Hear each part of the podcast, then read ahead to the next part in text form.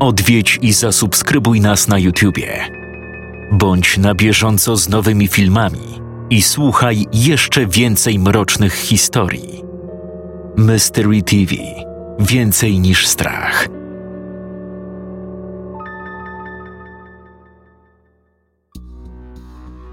Trzymaj mocno skurwysyna! Trzymaj go! Gonzo, dawaj berło! Nie, proszę nie, to nie ja.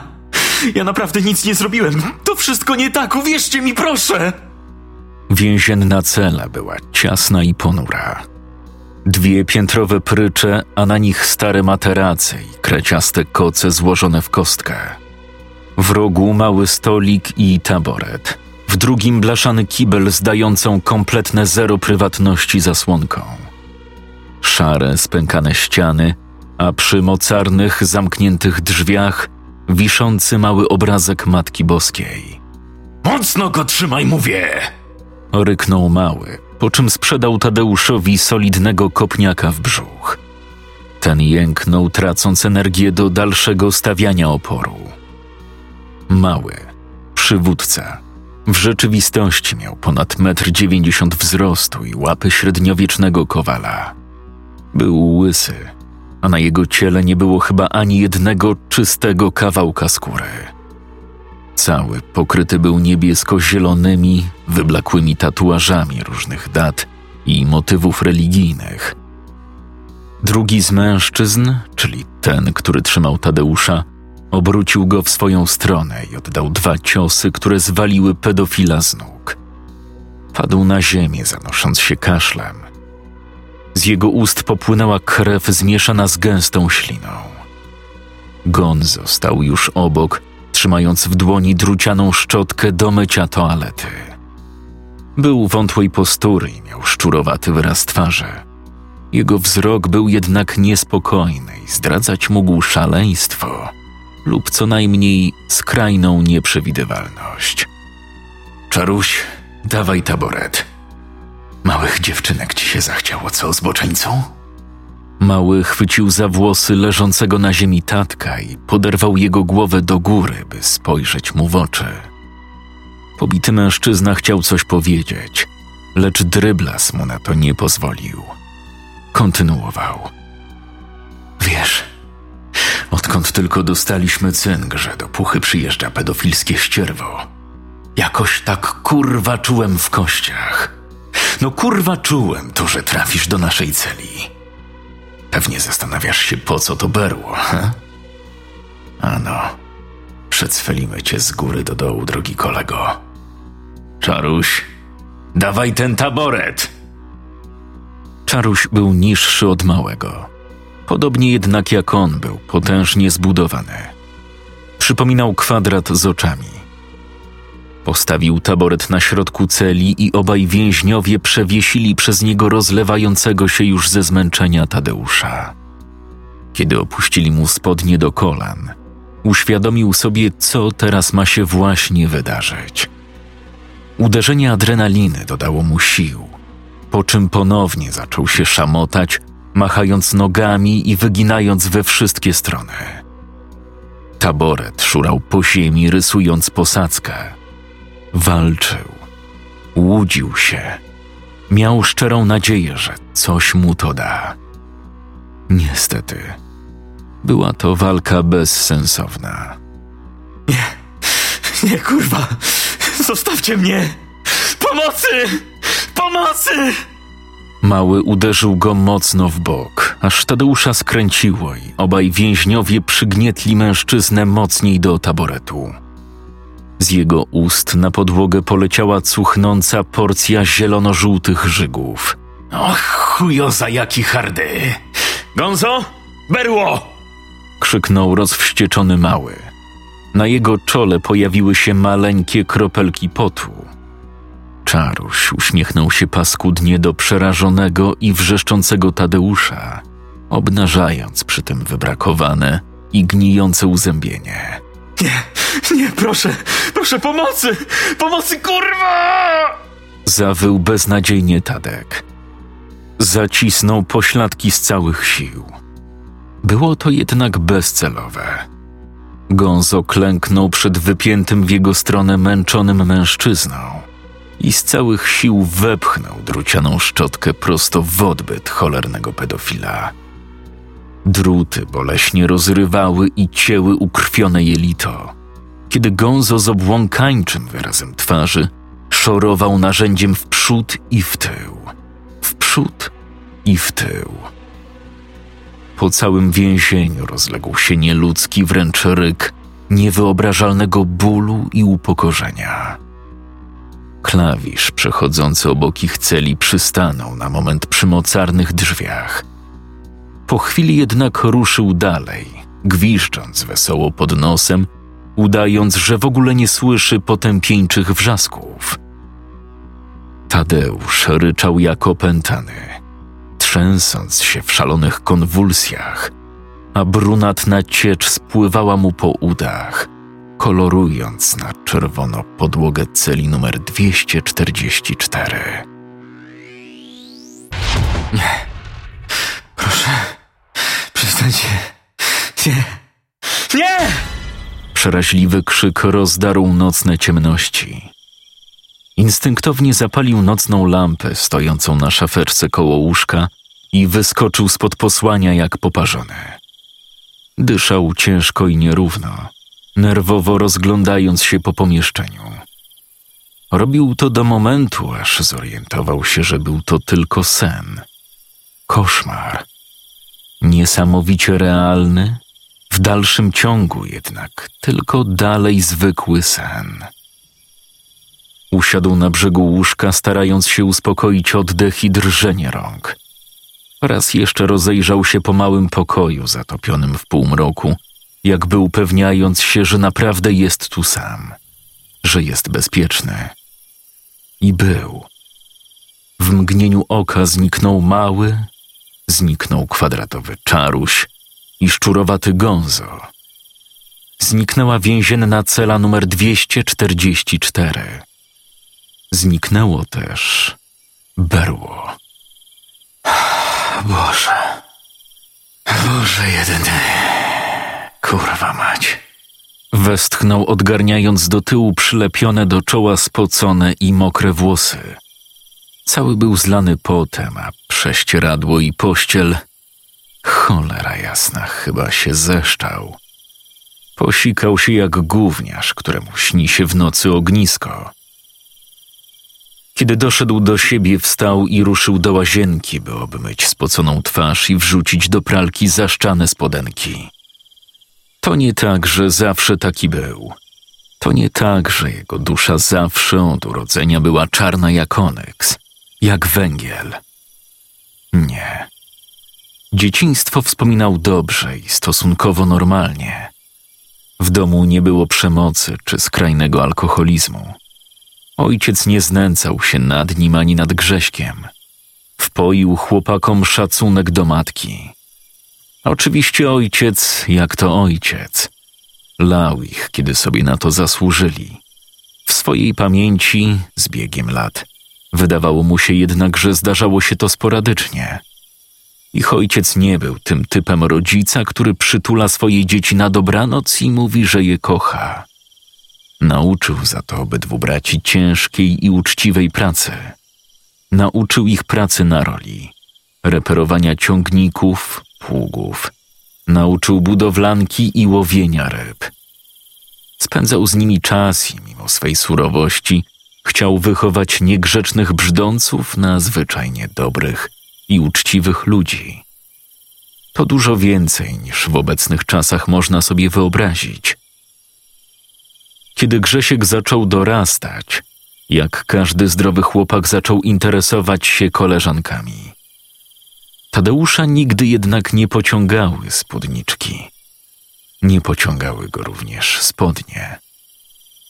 Na początku z tym walczył. Odpędzał plugawe myśli. Wiedział, że jest to złe, chore i kurewsko niewłaściwe. Kiedy jednak wkroczył w dorosłość i zamieszkał sam. Kiedy w końcu po raz pierwszy zrobił to, co zrobił. Jego serce opanował mrok. Mrok, który nie opuścił go już nigdy. który wgryzł się w niego, aż stali się jednością. Po pewnym czasie, kiedy opuszczał swoją piwnicę, w której zwykł robić to, co zwykle robił w piwnicy, spoglądając w lustro, nie czuł już pogardy do samego siebie. Nie czuł obrzydzenia czy wyrzutów sumienia. Zwyczajnie poprawiał roztrzepane włosy, przecierał chustką tłuste czoło i otwierał piwo, zasiadając przed telewizorem. On oglądał mecz, a kondygnację niżej, w doskonale wygłuszonej przez niego, pogrążonej w mroku piwnicy, płakało dziecko, bezbronne i skrzywdzone. Krzywdzone wielokroć, czasem nawet kilka razy dziennie. Niewinne i nierozumiejące dlaczego. Dlaczego ktoś mu to robi? Dlaczego właśnie ono? Dzieci tego nie rozumieją, a odpowiedź jest prosta. Na świecie bowiem czai się zło. Drzemie ono w każdym człowieku.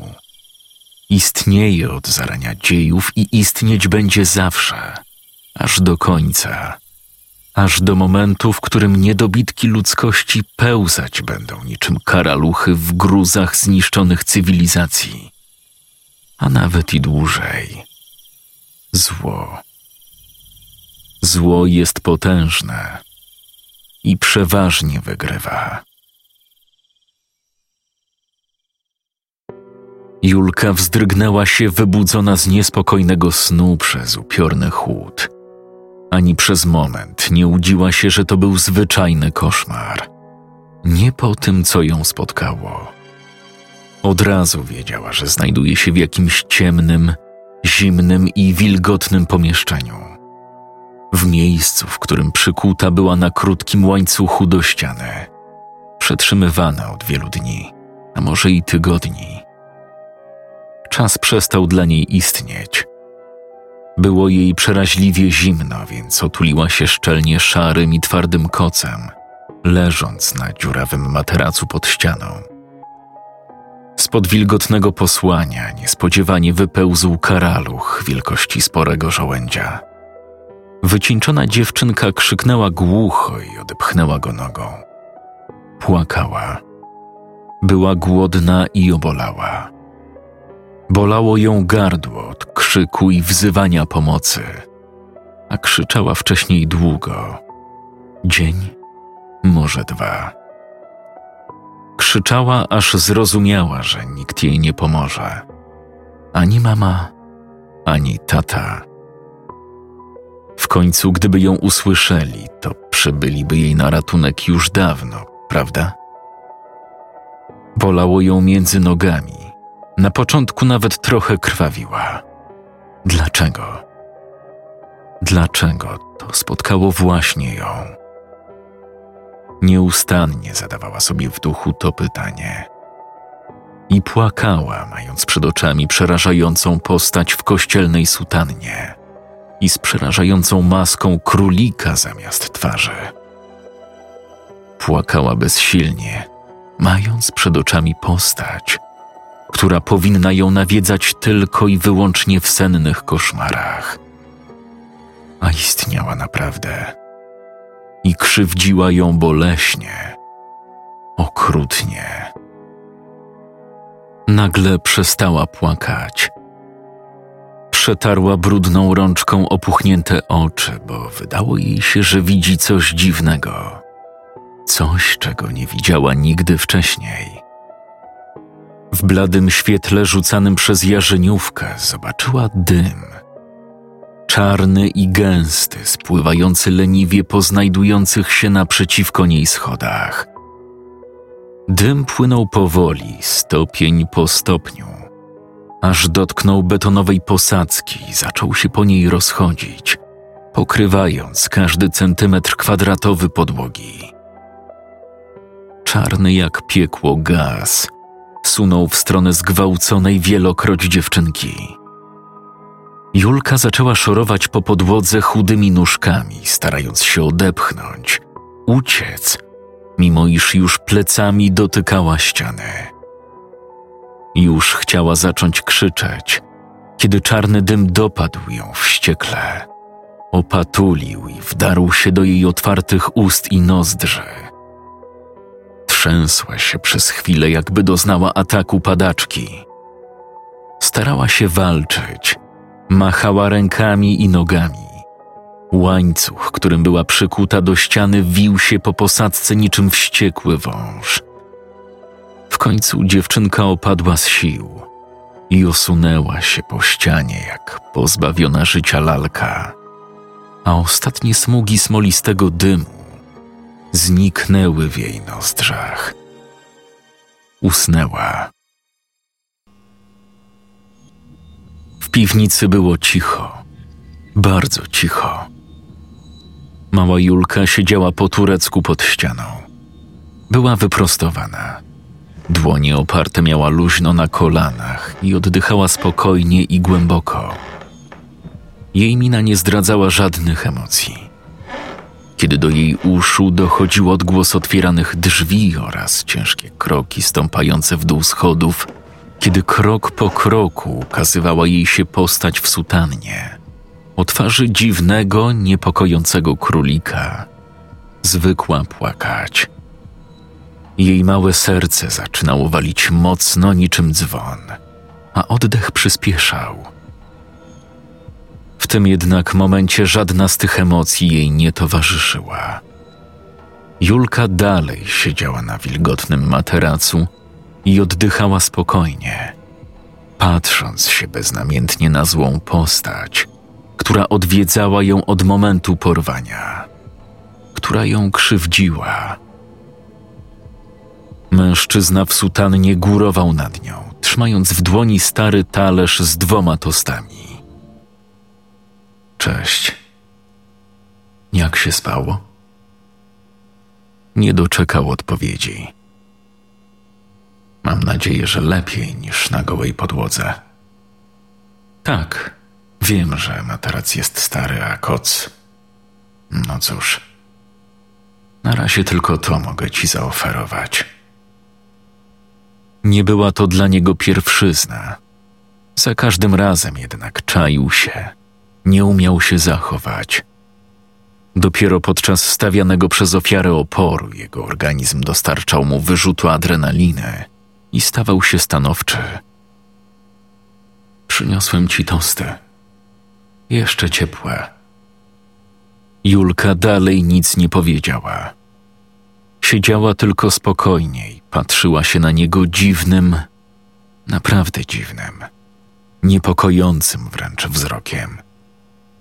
Nie okazywała strachu, nie płakała, nie krzyczała. Nie próbowała się uwolnić, nie szarpała się. Nic. Siedziała tylko i patrzyła na niego tym dziwnym, pozbawionym wszelkich uczuć wzrokiem. Zbiło go to z tropu. Nie do takich reakcji był przyzwyczajony przez te wszystkie lata. Jarzeniówka nad jego głową zajarzyła się nagle. Mrugnęła kilka razy. Po chwili jednak świeciła znów jednolicie i bez zakłóceń. Pewnie jakiś problem z dostawą prądu, pomyślał Tadeusz. Cholerna pogoda. Dzisiaj wieje wyjątkowo mocno. W bladym świetle rzucanym przez żarówkę jego chrześniaczka wyglądała jakby inaczej niż jeszcze wczoraj. Ten wzrok. Taki pusty i dziwny. Dobrze więc. Jeśli nie jesteś głodna, położę talerz na stoliku i... przejdziemy od razu do rzeczy. Odwrócił się i podszedł do niewielkiego, napuchniętego od wilgoci stołu, znajdującego się w rogu pomieszczenia. Położył talerz na blacie. Poczuł podniecające uderzenie gorąca, promieniujące od brzucha aż do głowy.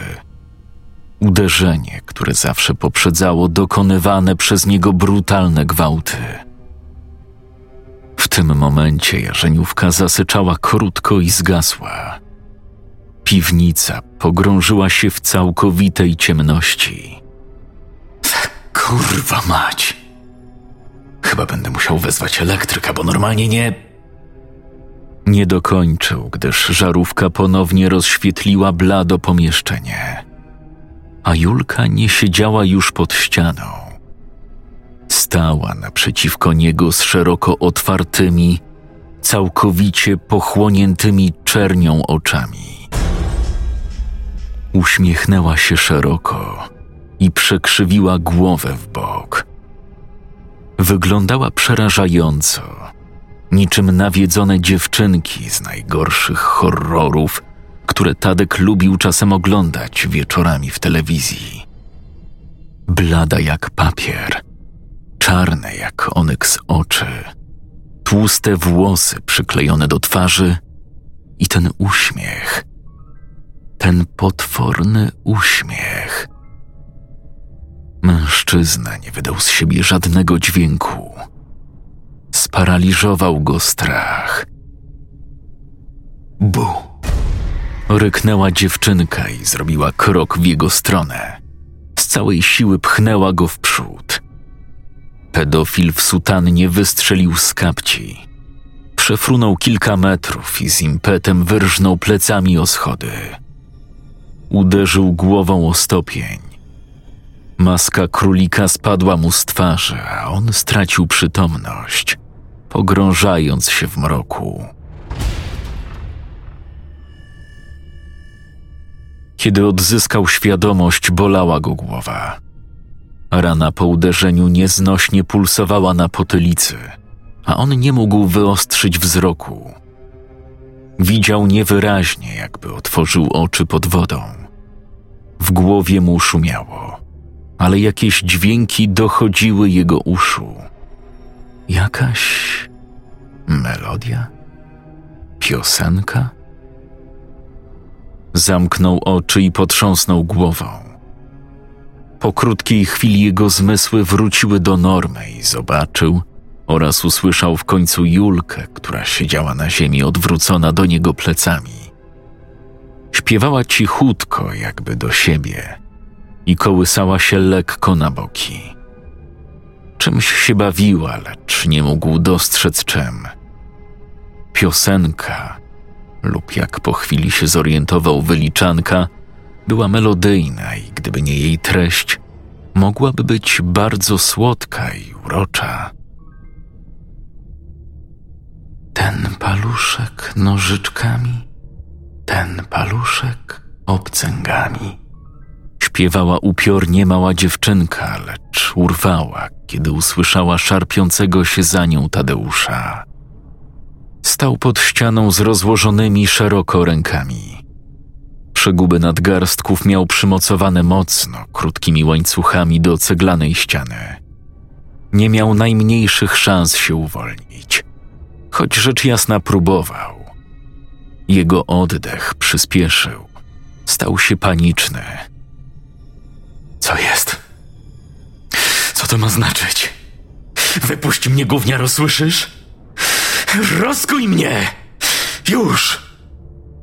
Jego chrześniaczka wyskoczyła w powietrze, uradowana, i odwróciła się do niego frontem. Jej oczy były teraz normalne, zielone i duże. Uśmiechała się słodko i szczerze. Pedofil dostrzegł również, czym bawiła się mała dziewczynka. Były to stare nożyczki. Wujek, ocknąłeś się. Już się bałam, że się nigdy nie obudzisz. Zaświergotała radośnie i podeszła do niego. Przykuty do ściany mężczyzna zerknął niepewnie na stare nożyczki, lecz postanowił kontynuować swoje rozkazy i groźby. Nie pamiętał bowiem, jakim cudem stracił przytomność i dlaczego jest teraz uwięziony. Cholerna smarkulo! Rozkuj mnie! Rozkuj mnie, kurwa! Pożałujesz tego, rozumiesz mnie? Pożałujesz, że się urodziłaś! Julka zamarła. Radosny uśmiech zniknął z jej dziecięcej twarzy, a jego miejsce zastąpiła złość. Puściła nożyczki, lecz te, zamiast spaść na ziemię, utrzymały się w powietrzu. lewitowały. Tadek otworzył szeroko oczy ze zdumienia. Co jest do... Zły wujek. Bardzo niedobry. Zacisnęła pięści i tupnęła nóżką o betonową posadzkę. W tym momencie stare nożyczki wystrzeliły w stronę twarzy Tadeusza, lecz zatrzymały się kilka centymetrów od jego prawego oka. Obracały się leniwie, celując ostrzem w jego paskudną gębę. Mężczyzna zakwilił niczym ranne zwierzę i odchylił głowę w tył, tyle na ile mógł. Oddychał głośno przez nos. Jego wcześniejsza, udawana hardość zniknęła całkowicie. Bał się. Bał się szczerze o swoje gówno warte życie. Czym ty jesteś? Czym jestem? Po tym wszystkim, co zrobiłeś, masz czelność pytać jeszcze, czym ja jestem? Słodki głos niewinnego dziecka zaczął brzmieć inaczej. Zmieniał się. Stawał się twardy i szorstki, zupełnie niepasujący do małej, bezbronnej dziewczynki. Po tych wszystkich porwaniach, po tych wszystkich torturach, po tych wszystkich gwałtach... Jeszcze się pytasz, czym jestem? Teraz mała dziewczynka mówiła wręcz demonicznym i przerażającym głosem. To nie mogło dziać się naprawdę. A jednak... Jestem płaczem porwanych dzieci. Jestem ich bólem i krzykiem. Jestem biczem Bożym i piekielną sprawiedliwością. Możesz mówić mi, ksiądz Jacek. Oczy dziewczynki ponownie pochłonął mrok. Były szeroko otwarte i czarne jak piekło. Co? Nie. To niemożliwe. Wyjąkał pedofil, zerkając to na lewitujące nożyczki tuż przy jego twarzy, to na upiorną dziewczynkę, a raczej księdza Jacka w ciele Julki. Przecież ty... Przecież co? Nie żyje? Dokładnie widziałem. Ja widziałem, jak wkręcasz się w zęby rozrzutnika. To niemożliwe. To mi się śni. To jakiś cholerny koszmar. Masz rację. Nie żyje. Choć jak widzisz, nie do końca. I nie. To nie jest sen. Pamiętasz, co ci powiedziałem, zanim mnie zabiliście? Przykuty do ściany mężczyzna dygotał jak galareta. Próbował się uspokoić i skupić. Nożyczki, które były wycelowane w jego oko, wcale mu w tym nie pomagały. Pamiętasz? Tak. Że wybaczasz. Powiedziałeś, że nam wybaczasz. Dokładnie. I wiesz co? Żartowałem. Powiem ci coś. Wiem o wszystkim. Ja je słyszę. Słyszę te wszystkie dzieci. Te wszystkie niewinne dusze. Wiesz, o co proszą? Proszą, byś cierpiał, Tadeusz. I będziesz cierpiał. Bardzo i długo. Opętana dziewczynka jednym szybkim ruchem rozerwała sutannę uwięzionego mężczyzny. Co ty robisz? Przestań! Nie! Proszę! Przepraszam, tak bardzo przepraszam! A wrzeszcz sobie dalej jak zarzynana świnia. Sam doskonale zadbałeś o wygłuszenie swojej piwnicy, więc drżyj ryja do woli. I tak nikt cię nie usłyszy. I tak... Nie ma dla ciebie ratunku. Dziewczynka ściągnęła pedofilowi spodnie i majtki do kostek, po czym zaśmiała się upiornie. Pod wpływem nieopisanego wręcz strachu jądra i penis mężczyzny zmalały do miniaturowych wręcz rozmiarów. Co jest, Tadziu? Stoi przed tobą dziecko. No co ty? Nie masz ochoty? Nie masz ochoty, pytam? Proszę, ja naprawdę przepraszam. Ja nie chciałem. Chuja, Tadziu. Chciałeś.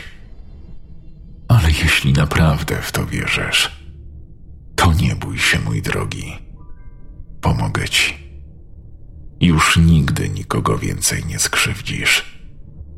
Nigdy więcej nie skrzywdzisz już żadnego dziecka. Dziewczynka o czarnych jak węgiel oczach chwyciła lewitujące nożyczki i przyłożyła ostrza do jaj pedofila. Ten zaczął się szarpać i wrzeszczeć, o ironio jak opętany. Ostrza starych nożyczek zamknęły się szybko, tnąc powietrze. Przerażony mężczyzna spojrzał szybko w dół. Był cały.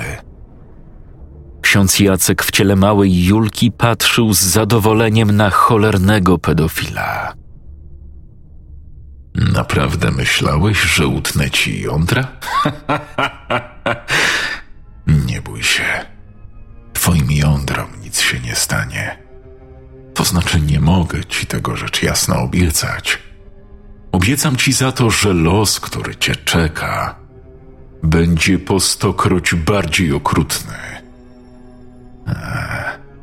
Brzydzę się tego, co muszę teraz zrobić.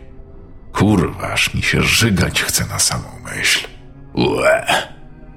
No ale cóż, czego się nie robi dla dzieci? Julka wyprężyła się nienaturalnie. Podniosła głowę do góry. Otworzyła szeroko usta, z jej wnętrza wydobył się czarny, gęsty dym, który zakotłował się pod sufitem niczym burzowa chmura, po czym ruszył prosto w stronę Tadeusza. Ten chciał krzyknąć, lecz dym wdarł mu się do nozdrzy i ust, by po chwili zniknąć całkowicie w ciele mężczyzny. Julka upadła bezwładnie na ziemię. Tadek również wisiał przez chwilę nieprzytomny na przykutych do przegubów dłoni łańcuchach. Ocknął się jednak szybko i szybkim, silnym ruchem wyrwał łańcuchy ze ściany. Zerwał je z nadgarstków i założył ponownie spodnie. Potrząsnął głową, jakby chciał się pozbyć brudnych myśli. Ach, obrzydlistwo. Jak ty ze sobą wytrzymujesz? Powiedział do siebie ksiądz Jacek w ciele Tadeusza. Ten ściągnął z siebie porwaną sutannę i rzucił ją w kąt. Podszedł do leżącej na ziemi nieprzytomnej Julki. Podniósł ją i ruszył schodami w górę. Ksiądz Jacek w ciele tatka ułożył ostrożnie dziewczynkę na kanapie w małym saloniku. Przykrył ją dokładnie ciepłym i miękkim kocem. Patrzył na nią przez chwilę i uśmiechnął się sam do siebie. Już po wszystkim, mała. Już nic ci nie grozi. Julka spała dalej snem głębokim.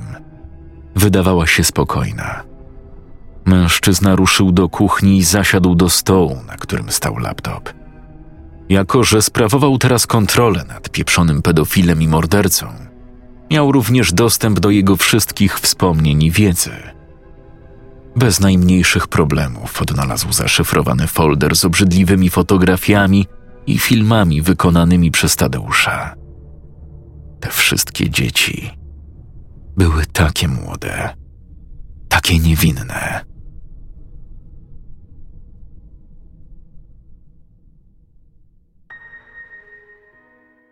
Był wieczór. Grzesiek siedział w fotelu przed wyłączonym telewizorem i palił papierosa. Od zniknięcia jego córki palił bardzo dużo. Właściwie odpalał jednego papierosa od drugiego. Wyglądał okropnie. Hardy niegdyś i pełen energii mężczyzna był teraz wrakiem człowieka. Wyglądał jak wrak i pachniał jak wrak. Oczy miał opuchnięte i przekrwione. Skóra była szara i pomarszczona. Nie spał od wielu dni.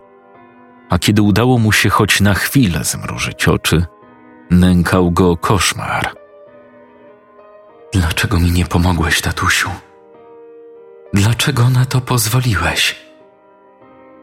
Jego żona Krysia siedziała w kuchni przy stole.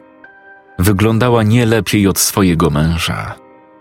Bujne kasztanowe włosy teraz były rozczochrane i szare, pozbawione blasku. Kiedy umrą ci rodzice, stajesz się sierotą. Kim jesteś, kiedy umrze twoje jedyne dziecko? Twoje oczko w głowie? Twoje życie? Na kraciastej ceracie porozrzucane były zdjęcia jej ukochanej córeczki Julki. Kobieta dotykała ich i płakała. Czasem podnosiła którąś z fotografii i zaczynała ją całować. Płacz zamieniał się wtedy w wycie. Przerażający był to dźwięk. Dźwięk, którego nie sposób opisać słowami. Wycie matki po stracie swojego jedynego, ukochanego dziecka. Nagle rozległ się dzwonek do drzwi. Początkowo małżeństwo nie zareagowało. Krysia była pogrążona w skrajnej żałości. Nie reagowała ani na swoje imię, ani na bodźce świata zewnętrznego. Dalej dotykała fotografii. Julka. Moja Juleczka. Grzegorz również nie reagował. Jednak kiedy dzwonek do drzwi poniósł się ponownie po jego domu, ocknął się jakby z transu. Odpalił kolejnego papierosa i wstał z trudem z ugniecionego już fotela. Szedł powoli. Każdy krok sprawiał mu ból. Przekręcił klucz i otworzył frontowe drzwi. W tym momencie papieros wypadł mu z dłoni. Tato? Grzegorz znieruchomiał. Przed drzwiami, okryta kocem, stała jego córeczka. Tato, to ja. Ja nie wiem, co się stało. Ja nic nie pamiętam. Boże święty. Boże miłosierny. Tato, ja... Julka. Juleczka. Wróciłaś. Boże, ty naprawdę wróciłaś. Krysia. Krysia, Julka wróciła! Julka żyje! Ostatnie zdanie dopadło do uszu Krystyny, która w dalszym ciągu płakała w kuchni nad zdjęciami córki. To ostatnie zdanie zburzyło mur bólu i niewyobrażalnego smutku, który oddzielał kobietę od świata żywych. Otworzyła szeroko oczy i ruszyła pędem w stronę drzwi. Kiedy ją zobaczyła, przystanęła na chwilę. Grzegorz oderwał się od córki, spojrzał na swoją żonę, która stała w progu i zasłaniała usta dłonią. Do jej oczu napłynęły łzy, które wybuchły w końcu i popłynęły strugami w dół policzków. Mamo? Kobieta padła na kolana przed córką i wtuliła się w nią mocno, jakby miała ją zaraz zgnieść. Całowała ją wszędzie. W usta, w czoło, w oczy.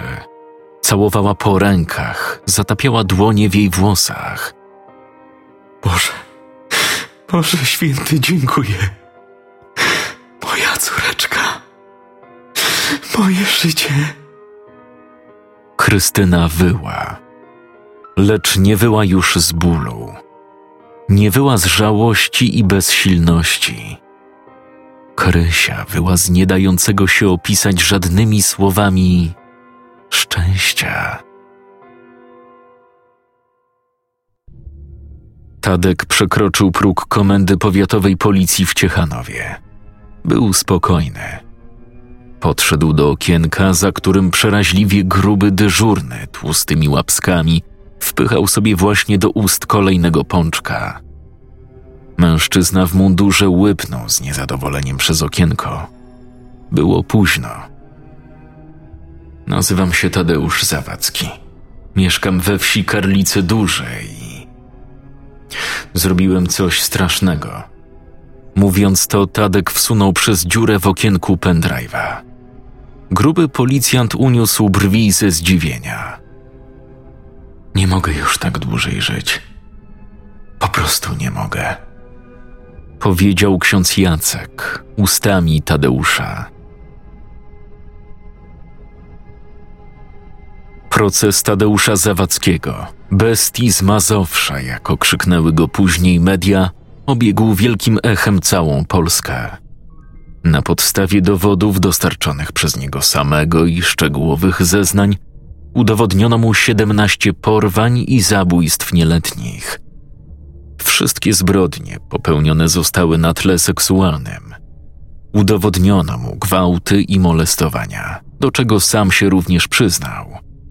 Przeszukano również jego dom, w którym odnaleziono specjalnie wygłuszoną przez pedofila piwnicę oraz mnóstwo obciążających go dowodów pobocznych. Sytuacja była dość niespotykana. Dlatego sprawca poddany został licznym badaniom, po których psychiatrzy sądowi jednogłośnie orzekli, że u Tadeusza nie stwierdzono niepoczytalności i mógł odpowiadać za swoje przerażające czyny. Po niedługim procesie został skazany na dożywotnie pozbawienie wolności. Tadeusz jechał skuty na pacy policyjnego radiowozu. Wydawał się być spokojny. Zbliżali się powoli do więzienia o zaostrzonym rygorze, w którym miał odsiadywać swój wyrok. Kiedy przez zakratowane okna pojazdu dostrzegł mury swojego nowego domu, uśmiechnął się szeroko. No, przyjacielu, zrobiłem, co do mnie należało, powiedział ksiądz Jacek w ciele Tatka. I słuchaj, nie pomyśl sobie, że jestem jakoś uprzedzony do ciebie i że mam ci za złe to, że podstępem namówiłeś całą wieś, by wydała na mnie wyrok śmierci. Nie, to nie tak. Ale kurwa, takiemu jebanemu ścierwu jak ty życzę prawdziwego piekła za tymi murami. Obyś się zdychał powoli. Żegnaj. Po tych słowach z ust mężczyzny zaczął wydobywać się czarny, gęsty dym. Ksiądz opuścił ciało pedofila i ulotnił się. Odszedł w zaświaty. Wreszcie mógł zaznać spokoju. Tadeusz był zdezorientowany. Nie pamiętał, co się stało i jakim cudem do cholery znajduje się skuty kajdankami na pace jakiegoś samochodu. Nie wiedział, że zgłosił się na komendę. Nie wiedział, że przyznał się do swoich zbrodni, ani że odbył się jego proces. Nie wiedział, że został skazany na dożywotnie pozbawienie wolności w jednym z najgorszych więzień w kraju. Zaraz. Co to ma znaczyć? Gdzie ja jestem? Gdzie mnie wieziecie? Co to ma kurwa znaczyć? Morda psie! Ryknął policjant siedzący za kółkiem. Kiedy dwaj pudziane w mundurach straży więziennej prowadzili pod pachy Tadeusza, z każdej mijanej przez nich celi dochodziły szaleńcze śmiechy i gwizdanie. Skazany trząsł się jak galareta. Zimny pot spływał mu po karku. Ja nie wiem. Ja nie rozumiem. To jakaś cholerna pomyłka. Ja naprawdę nic nie zrobiłem. Musicie mi uwierzyć. Strażnicy byli niewzruszeni. Stanęli przed celą numer 244. Odryglowali masywne drzwi i wepchnęli Tatka do środka, zatrzaskując je z powrotem.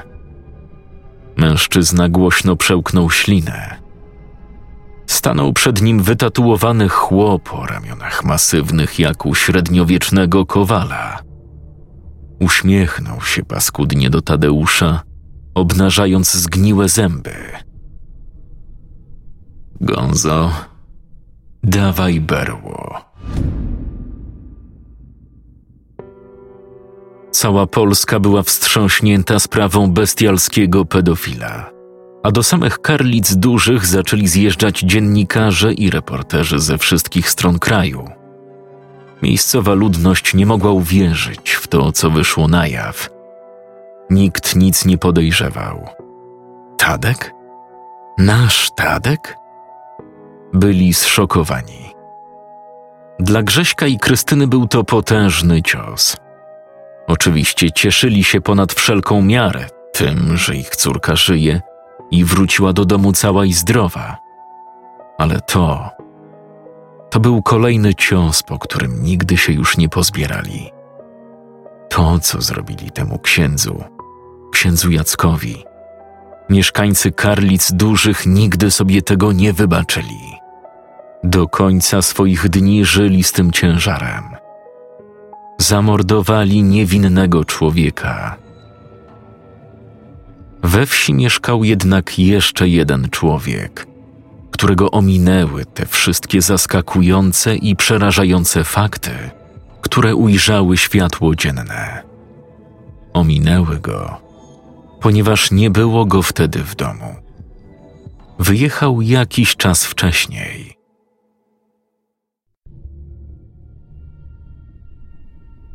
Józek pędził drogą wojewódzką swoim czarnym golfem trójką. Był zadowolony. Chyba nawet szczęśliwy, a szczęśliwy nie był już dawno.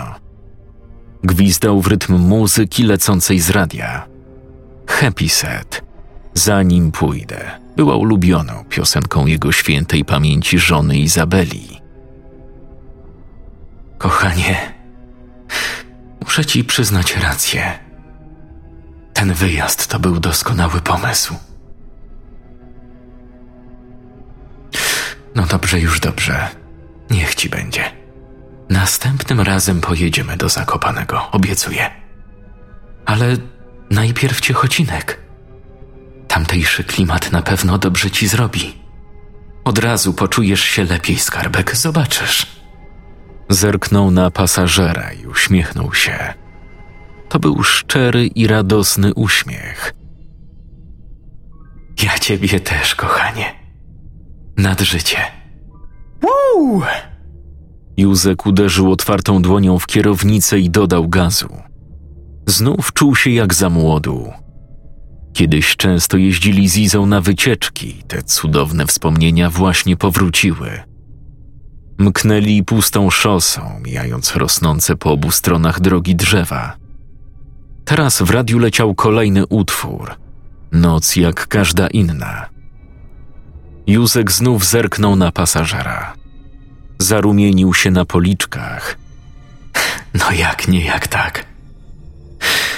Pamiętam tę noc. Oj, ale byłaś wtedy... Położył dłoń na czymś, co w jego umyśle musiało być zapewne kolanem Izabeli. Nie było nim jednak, ponieważ obok mężczyzny, na siedzeniu pasażera, siedziała martwa sarna. Zwierzę było przypięte pasem, a bezwładny łeb był przywiązany kablem od żelazka do zagłówka fotela. Na głowie sarna miała założoną blond perukę, a ubrana była w błękitną sukienkę w czarne groszki. Truchło śmierdziało paskudnie, nic w tym dziwnego. Było już bowiem w zaawansowanym stadium rozkładu. Tam, gdzie były kiedyś oczy, teraz ziały pustką czarne oczodoły, z których wypełzały tłuste, białe larwy. Zeżarty do połowy przez robale, zgniłogranatowy już język martwego zwierza zwisał bokiem z pyska. Sierść była pokryta jakąś lepką, obrzydliwą mazią, a liczne muchy żerowały w najlepsze na martwym ścierwie. Brzuch sarny zauważalnie pęczniał. Unosił się niebezpiecznie od zgromadzonych w środku pośmiertnych gazów. Mimo to Józek był nad wyraz twardy i zakochany. Nie robił sobie kompletnie nic z duszącego, trupiego smrodu, jaki panował w aucie. Obiecał, że zabierze żonę do Ciechocinka i obietnicy zamierzał dotrzymać. Nagle na drogę wyszedł mężczyzna w niebieskim mundurze i z lizakiem w ręku. Machnął nim, dając znak Józkowi, by ten zwolnił i zatrzymał się do kontroli. Cholerna policja. Musieli czaić się tuż za zakrętem na bogu ducha winnych kierowców. Czarny Golf zjechał na pobocze, a funkcjonariusz ruszył w stronę pojazdu, wtykając lizak za pas. Policjant był średniego wzrostu i nosił na nosie duże czarne okulary. Chuj wie po co. Słońce schowane było za chmurami i raczej było chłodno. Mundurowy dał znak Józkowi, by ten opuścił szybę. Dzień dobry, panie kierowco, starszy posterunkowy Gębala. Proszę przygotować prawo jazdy i dowód rejestracyjny do kontroli. Powiedział policjant i przez chwilę spojrzał w stronę nadjeżdżającego z oddali tira, który widocznie zwolnił na jego widok. Czy wie pan, jaki jest powód Nie dokończył, gdyż z otwartej szyby Golfa uderzył do jego nozdrzy obrzydliwie ohydny wręcz zapach. Skrzywił się i schylił, by zajrzeć do środka. W tym momencie nadjeżdżający tir był już blisko i zjechał na lewy pas, by rozpocząć manewr omijania zatrzymanego do kontroli Golfa. Policjant najpierw spojrzał na Józka. Ten uśmiechnął się od ucha do ucha, jakby starając się podlizać mundurowemu. Jedziemy z żoną do Ciechocinka. Później oczy policjanta skierowały się w stronę pasażera. Momentalnie zbladł. Jasna cholera! Ryknął i odskoczył od samochodu. Potknął się o własne nogi i wpadł pod jedno z kół olbrzymiego tira. Głowa nieszczęśnika eksplodowała pod naciskiem twardej opony, ochlapując wszystko wkoło lepką, czerwoną mazią. Ręka policjanta zahaczyła o piastę i ciało wkręciło się w koło osi tira. Jedna z nóg urwała się pod wpływem szarpnięcia i odleciała kilka metrów dalej, znacząc asfalt mnóstwem kropelek ciemno-czerwonej cieczy. Tir zatrzymał się po chwili. Nim wysiadł z niego rozdygotany, gruby kierowca, nim drugi, siedzący wcześniej w radiowozie policjant, wybiegł na drogę, Józek odwrócił się do gnijącej, martwej sarny. Szalone mole Izunia. Ale się porobiło.